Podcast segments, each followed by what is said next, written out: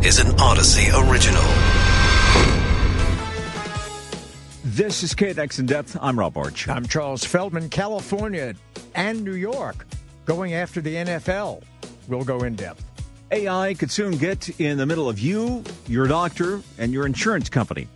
Also, so many people are experiencing a certain condition that the Surgeon General now says it's a public health danger. Do you have any idea now how many different people get in the way between a doctor and the patient? Way too many. First Way of all, many. there's there's a crew of lawyers for insurance companies. Yeah. Right. And then there's the insurance companies. So Right. it's just endless. But we start with the investigations into the NFL over workplace discrimination. With us is Sandy Rappaport, employment attorney based in the Bay Area. Sandy, thanks for being with us. Thanks for having me. So give us a, a, the sort of bullet points about what uh, you believe this investigation is about. Well, uh, it it appears that that the both the attorney generals of New York and California have decided together to look into the NFL's workplace practices, workplace culture. Both states have sent subpoenas out to the league to uh, obtain information about whether they're following federal and state uh, anti-discrimination laws, pay equity laws, and that sort of thing. So, is this a case of a culture that the investigators are wanting to go after because the culture has been kind of ingrained in the NFL for a long time, even though they have made uh, some strides in a kind of correcting this culture, as have a lot of businesses? Is that is that what's going on here? Just the overall toxic atmosphere? Well, that's they they cited in their press release this uh, this report, but done by the New York Times in February of last year, where 30 former female employees of the NFL had complained of gender discrimination and retaliation. Uh, th- there was a lawsuit filed last month in Los Angeles for by by a woman claiming age and gender discrimination. There was a lawsuit filed in uh, New Jersey in March by a, a woman work, uh, who worked for the Human Resources Department of the NFL, who claims that she had been treated poorly because of her race and because of her gender. And so the attorneys general, the attorney generals, are uh, appear to be looking at all of this activity and deciding to look into it further. What sort of track record is there, Sandy, for these kinds of investigations into uh, all sorts of discrimination, alleged discrimination uh, in different kinds of employment? Do they tend to be successful? Do lawsuits that come from investigations tend to be successful? Well, interestingly, the attorney general doesn't generally prosecute uh, claims of discrimination. Those are usually handled under the in California, there's the California Civil Rights Department, which used to be called the Department of Fair Employment and Housing. And that's the agency that typically will enforce the laws that protect workers from unlawful discrimination. Employees will bring complaints before the Civil Rights Department and or sue themselves uh, for violations of the anti-discrimination laws. The California Attorney General doesn't usually get involved with those lawsuits, but what the Attorney General does often is partner with the the Civil Rights Department to challenge things like federal laws that impede California from enforcing its own civil rights laws. At, at, at the same time, though, what the Attorney General will do is issue investigative subpoenas when they're questioning whether California employers are complying with with laws. A, couple of years ago, there was a there there was an attempt to subpoena Amazon during the COVID lockdowns to make sure that Amazon, you know, what were their practices uh, with respect to their employees uh, under with during the COVID situation.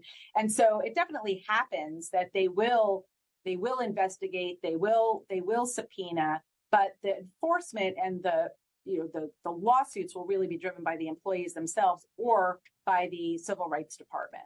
All right, thank you so much, uh, Sandy Rappaport, employment attorney based in the Bay Area. By the way, a spokesperson for the NFL uh, says in a statement the allegations are, quote, entirely inconsistent with the NFL's values and practices. He says the uh, league has a culture where employees of all genders, races, and backgrounds thrive. The former leader of the Proud Boys and three other members of the far right group have been convicted of seditious conspiracy in connection with that January 6th insurrection. Rachel Fiset is a defense attorney and legal analyst. Rachel, thanks for being back with us. Thanks so much for having me. So, it isn't every day that one hears about anybody in this country being convicted of seditious conspiracy. What does that mean? Yes, yeah, sedition is not overly used these days. It's a very old crime because it's not, it doesn't happen so much anymore, except it's been unearthed for the Proud Boys, and it means to destroy by force um, some sort of government or legitimate act by the state. And here they're trying, they were convicted of conspiring against the legitimacy of the state. It's a Civil War era type of crime. There are continuing investigations into former President Donald Trump and his involvement in the January 6th insurrection, what role he played in that. Uh, will these uh, convictions play into that investigation? Oh, I absolutely think it will. Now that we have these convictions um, for conspiring against the legitimacy of the state and even lesser charges that they were also uh, convicted on, which is conspiring to obstruct the official proceeding, which was the, the congressional certification of the election, they take any link with Donald Trump's actions there in his role in these crimes and and they have the facts to show um, that the Proud Boys were doing it. So now they just are linking Donald Trump to those actions. And yes, the convictions absolutely are a blow to his defense of uh, those actions. Rachel, I'm curious because you were saying that this really kind of goes back seditious conspiracy to the U.S. Civil War. And I would imagine in those days, if you were convicted of seditious conspiracy. What was it? Were you hanged or shot or something? What's the punishment now? Well, the punishment now is they face up to 50 years in prison. So they haven't been sentenced yet, but it's a very serious crime. Think of it as one tiny little notch below treason. And how does this factor into uh, what some complained by saying maybe not seditious conspiracy, but they should have been charged with some form of domestic terrorism? I think that seditious conspiracy, along with the official proceeding obstruction, really gets them to the point where it was an action that was uh, absolutely planned, accounted for, and it was multiple parties. What's interesting about the Proud Boys is not all of them were present for the actions. So in a domestic terrorism or something like that, it's more likely that they would need to show that they were present or or part of the violence. And in the in these convictions, not all of the defendants were part of the violent acts on January 6th. They were not all present, but they were there in the in the behind the scenes conspiring for those actions to happen. And that's why you're getting the charges that you got. And the convictions show that despite them not being there, that the jury found that they were so active in the, the attempt to overthrow the government that day that it, that led to these charges and these convictions. Rachel, you're a defense attorney. If you had to file an appeal for these people, what would you do? Well, there were a lot of parts of this trial that I think they may appeal. One being that they weren't there. One being that they let in evidence of other Proud Boy actions showing their violent tendencies, and that could taint the jury. So there, I think I would appeal the little rulings along the way that showed the Proud Boys' actions, even if not on that day. Uh, very quickly, there are some people on the fringe who are embracing the Proud Boys uh, today, speaking out in defense of them. Is that a danger in mainstream politics? Is that going to really alienate more people in the middle who might be uh, convinced to swing one way or the other in the next election?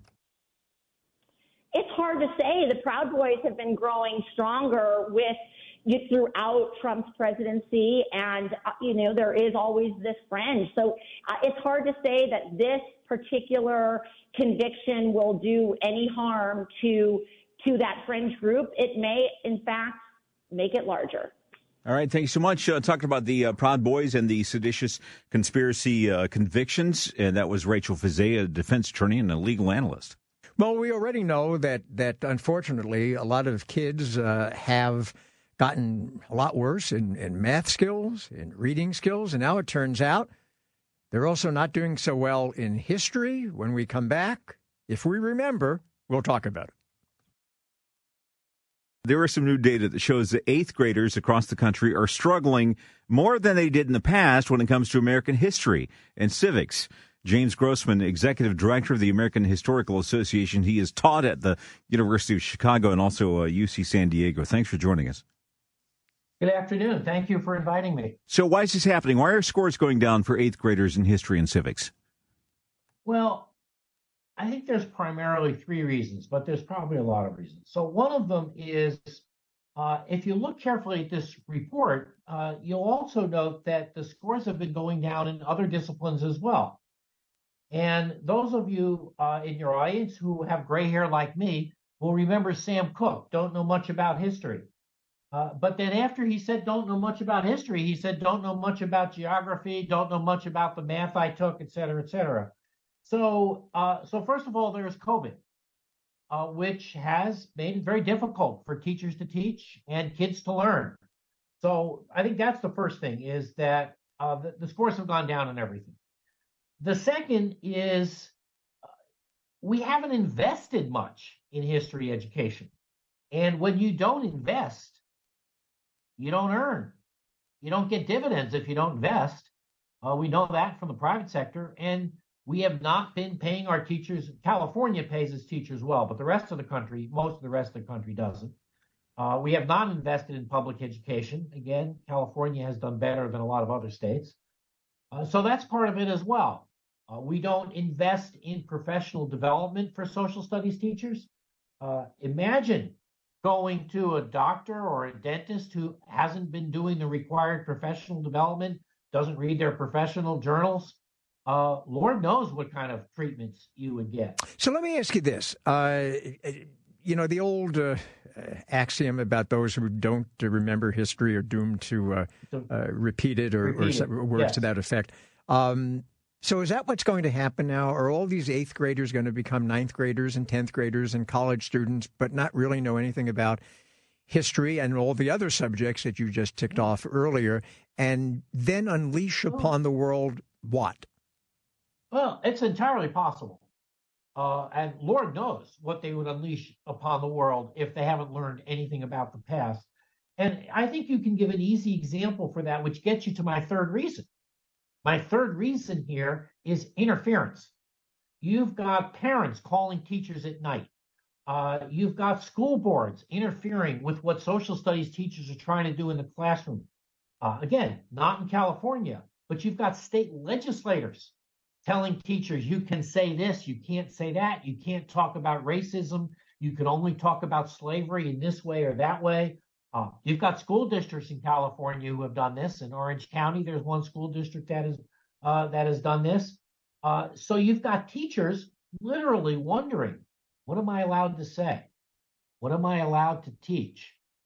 And the reason I'm worried about that, in answer to your question, is nobody who uh, has half a brain or can watch TV or read the internet uh, nobody disagrees that our society is divided. Clearly, our society is divided right now. We have conflict, we have polarization. If you don't know what causes a disease, you can't heal it. And so, what we're going to have is a generation of people who, in many states, are not being allowed to be taught about these conflicts that we have, uh, about the history of racism, if you don't understand why we are racially divided, how are you going to solve that problem? So and, you're absolutely right. And not just the history, uh, as you mentioned, but also the civics and how how we can maintain ourselves in an orderly uh, society, and how we can learn to get along, and and how we vote, and how we take out our differences at the ballot box. Uh, that's also yes. going to be a huge issue that I think we're already seeing the effects of of people saying if they don't like the outcome of this election, well, we'll we'll just overturn it. Well, or we will pretend it never happened.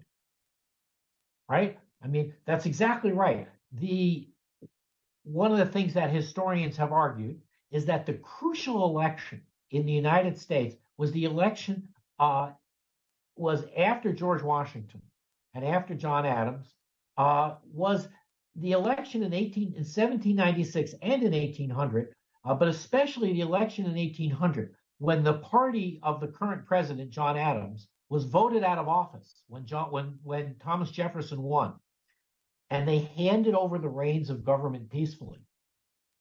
This was not something in 1800 that people did very often to hand over the reins of government to their opponents peacefully.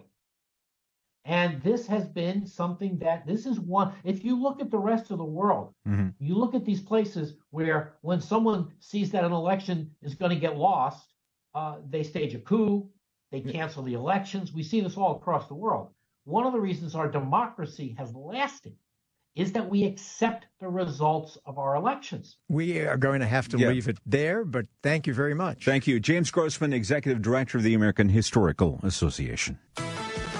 You're listening to KNX In Depth, along with Rob Archer. I'm Charles Feldman. We've been talking a lot about AI. Everybody's talked a lot about AI. The other day, right here on the show, we talked about how AI might be able to predict heart attacks. Yeah, well, AI's place in the healthcare world raises a lot of really interesting and troubling questions. So, here to perhaps help answer those, we've got uh, Dr. Art Caplan, founding head of the Division of Medical Ethics at NYU's School of Medicine and Paul Siegert, who's managing partner at PCS Advisors. That's a health benefits consulting firm. Gentlemen, thanks you. Thank you both for being with us. Thank you. So let's start off for the for the uh, the premise of this discussion, and I'll start with you, uh, Doctor. Let's start off with the premise, and I know I'm going to get emails from insurance companies, which I won't read, uh, that are going to say, "No, this isn't true." But ins- let's start with the premise that insurance companies uh, are going to go out of their way to not pay out a claim because that's kind of their business model is to try to not pay out a claim if at all possible. If we accept that premise, and in a not too distant world, we have a conflict between what a doctor wants and what an AI system at a hospital, a clinic, you have, you name it, says you should, uh, you need, and one is cheaper than the other. Who's going to win that argument? Doctor? Well, I'll jump, and I'm sure Paul has a view too. But unless that AI program has a license to practice medicine, and I mean that literally, that we start licensing the program, the doc's going to win.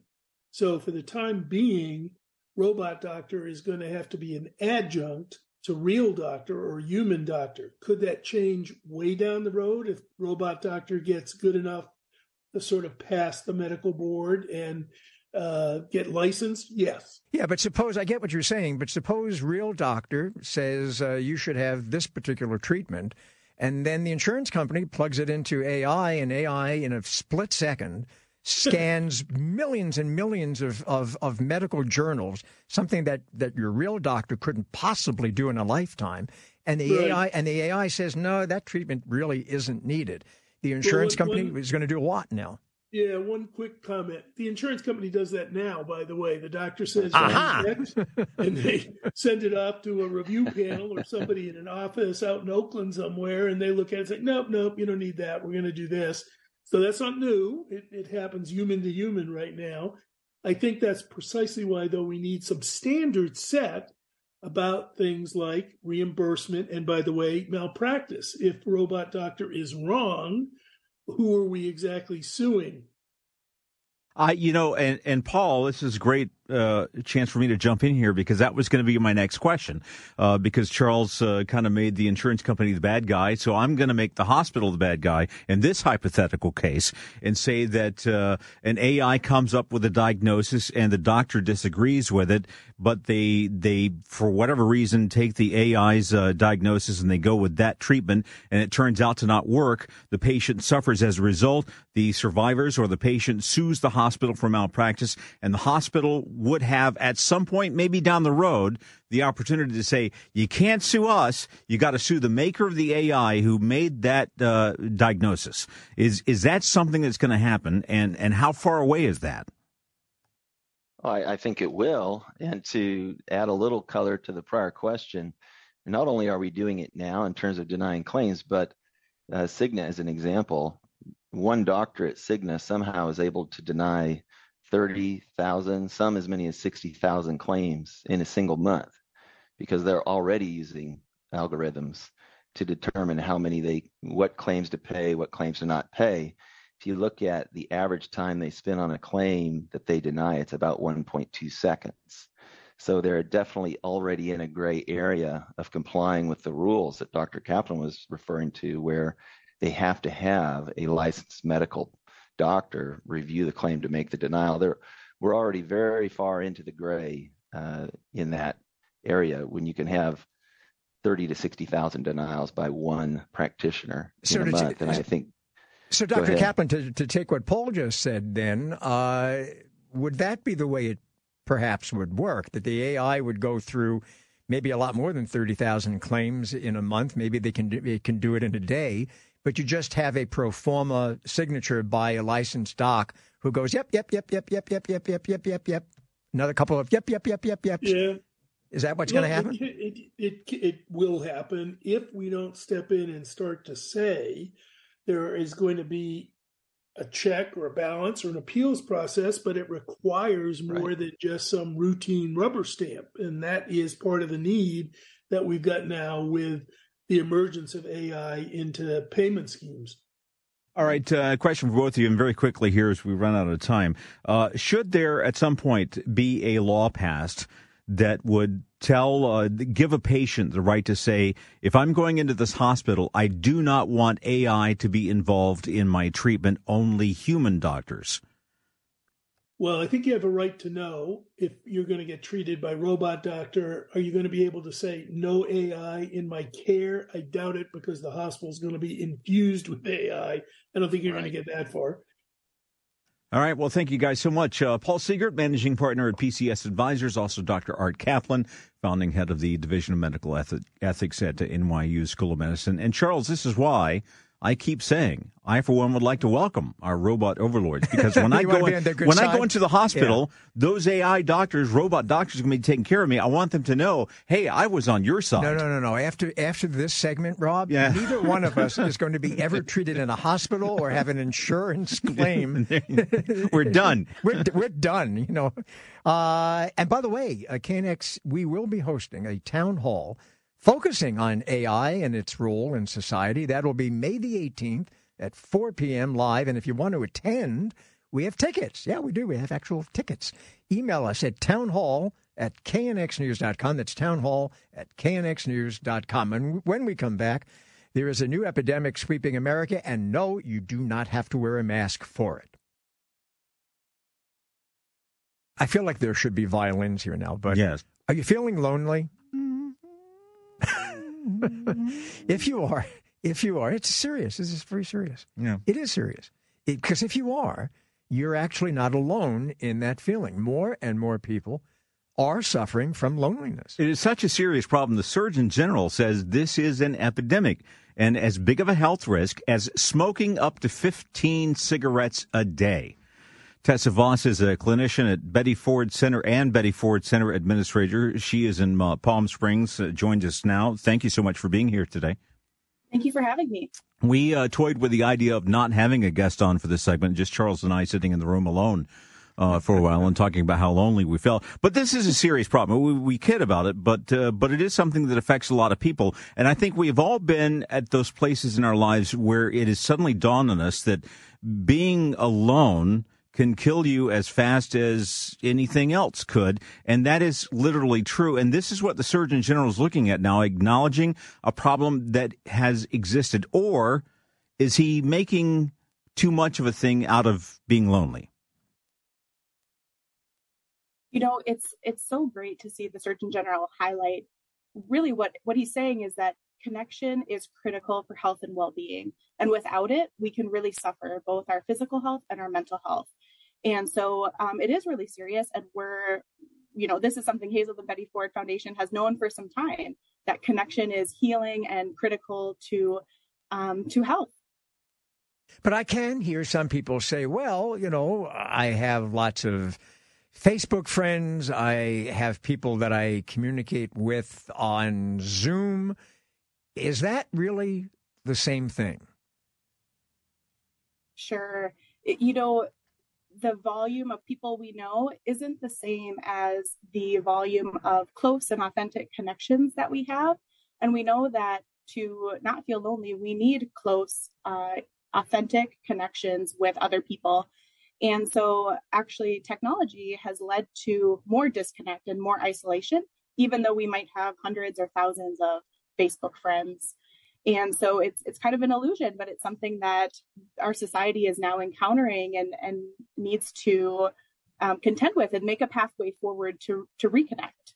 Is there also a problem for people who are experiencing severe loneliness that they feel unable to reach out to reach out to someone else, to reach out to a friend, to reach out for uh, professional help because of the cultural divisions that we have now. People are uh, politics gets wrapped up in everything. Could that also be a part of people being afraid to reach out and connect with other people because they might have a different political view than I do, and we cannot communicate? Right. Well, there's a few self defeating cycles like that. You know, so if we already feel lonely and isolated and that people don't want to be around us or connect with us, we might be less inclined to be reaching out um, to initiate that connection due to fear of rejection um, and not getting those connection needs met. So that is one part. And then, of course, there are different, um, you know, divisive uh, things going on right now in our communities that also furthers disconnection. So, so one of the things that the Surgeon General said was how important it is that we all can make a difference and take action today by doing little things like reaching out, sharing our struggles openly with other people, um, connecting to individuals or an individual therapist or a group, um, and taking that time just to build authentic in person connections can really influence our health and well being. You know, one of the things that he did say, and we mentioned that in the uh, lead in about uh, uh, that being uh, lonely, there's the health risk, uh, the equivalent of smoking 15 cigarettes a day. First of all, I don't know how they came up with 15 cigarettes a day. Maybe, maybe it's 20, maybe it's 10, who knows. But the suggestion that he's making is that uh, it's going to lead to death because if you have 15 cigarettes a day for life, there's a fairly good you know chance you may get lung cancer and die. Is he right. suggesting that by being lonely, what? I mean, you're going to what are you going to do? I mean, other than if you take your own life, why would that lead to an outcome equivalent to smoking 15 cigarettes a day? Right. Well, the way I read it and understand it is that the effects, the, the distress of isolation and loneliness can lead to these physical health consequences similar to smoking, um, but can lead to things like diabetes, depression, anxiety, and an increase in those symptoms. And those things then, you know, can can be as serious as death um, or longer term physical and mental health struggles. And so his call to action was for all of us to really take this seriously and do things to intentionally connect. Um, yeah, to do things okay. to intentionally connect. Uh, so, uh, so, there you go. We are uh, running out of time here. So very quickly, if someone listening to this is feeling loneliness and, and says, "Oh, I get it," because I'm I'm feeling that now. What's the first thing they should do? Who should they reach out to right away? I would say reach out to someone you're close with, a friend or family member, or also a professional. There's many ways to find connection, um, but professional help is also available. Find a therapist or um, a group. Uh, you know, we have resources on our website at hazeldenbettyford.org, but on the internet, there's a lot of resources available there too. All right, thank you so much. Tessa Voss, uh, clinician, Betty Ford Center administrator. She's in Palm Springs talking about loneliness can be a dangerous health condition. Now, do you feel better? I do feel a little bit better. You and do? and I have you here in the room with me, and at some point we are going to hug. I'm leaving now, though. Okay. So you're all alone. That's it for KNX In Depth. I'm the lonely Rob Archer, along with Charles Feldman. We'll be back tomorrow at 1 p.m.